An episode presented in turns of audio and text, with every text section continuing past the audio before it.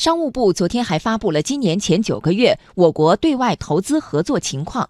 数据显示，我国对外投资合作保持平稳健康发展，结构持续优化。继续来听报道。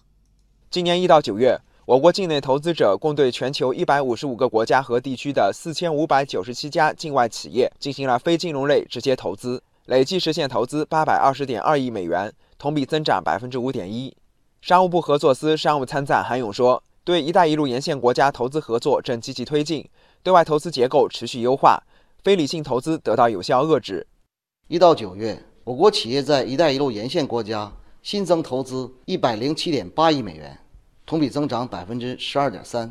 境外经贸合作区建设新增投资四十一点三亿美元，创造产值一百四十三点一亿美元。对外投资主要流向租赁和商务服务业。”制造业、采矿业、批发和零售业。